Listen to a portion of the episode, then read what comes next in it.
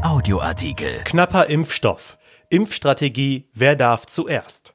Im Dezember soll der Impfstoff kommen. Streit gibt es über die Frage, wer ihn erhält. Alte oder junge oder systemrelevante Arbeitnehmer. Gewerkschaften fordern bereits Vorfahrt für Mediziner, Pflegekräfte, Polizei, Lokführer, Lehrer und Erzieher. Von Antje Höning und Maximilian Plück. Das Jahr könnte hoffnungsvoll enden. Die Ministerpräsidenten sind optimistisch, dass noch im Dezember der erste Corona-Impfstoff erhältlich sein wird.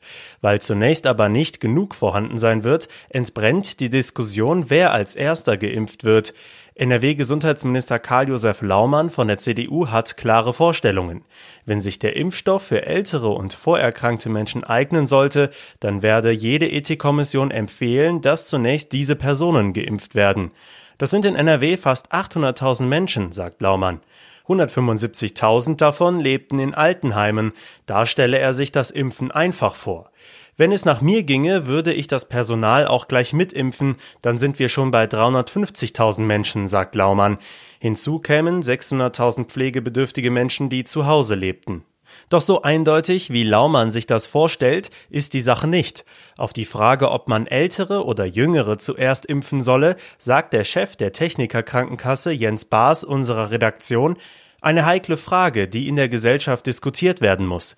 Impft man die Älteren zuerst, weil sie ein hohes Risiko haben, schwer zu erkranken, oder impft man die Jüngeren zuerst, die vielleicht wegen ihrer vielen Kontakte Superspreader sind?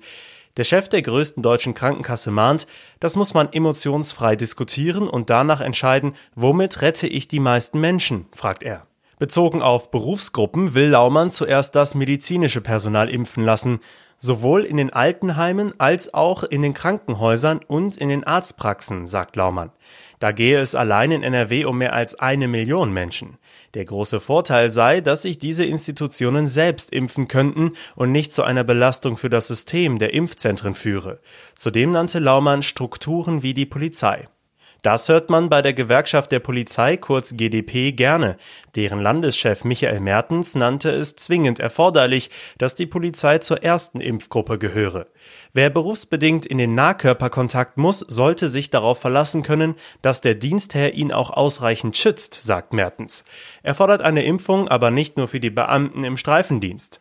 Die Polizei ist in Gänze systemrelevant.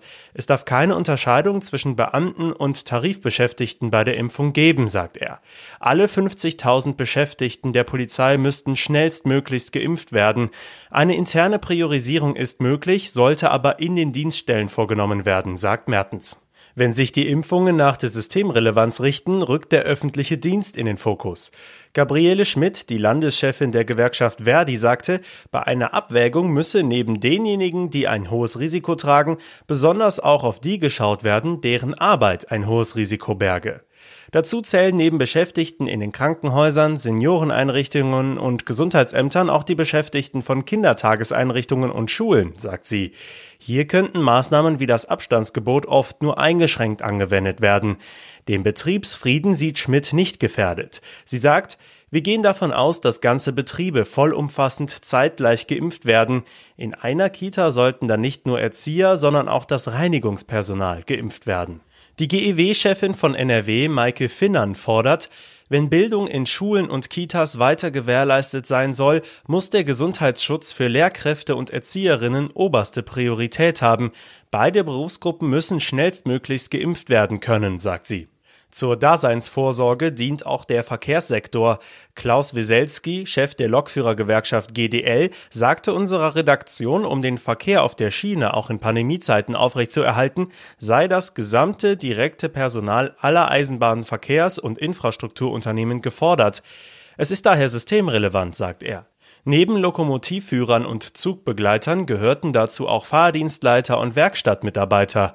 Wir geben zwar keine Impfempfehlung, da Impfungen im persönlichen Freiheitsbereich der Menschen angesiedelt sind und weder von Politik noch von Arbeitgebern angeordnet werden dürfen, wenn das direkte Personal jedoch eine Corona-Impfung wünscht, dann hat sie kostenfrei und prioritär zu erfolgen, fordert der GDL-Chef. Die Gewerkschaften werden es schwer haben, Vorfahrt für ihre Mitglieder durchzusetzen, denn Ethikrat, Ständige Impfkommission namens Stilco und Wissenschaftler der Leopoldina haben unlängst einen Vorschlag gemacht. Danach sollen drei Gruppen zuerst an die Reihe kommen.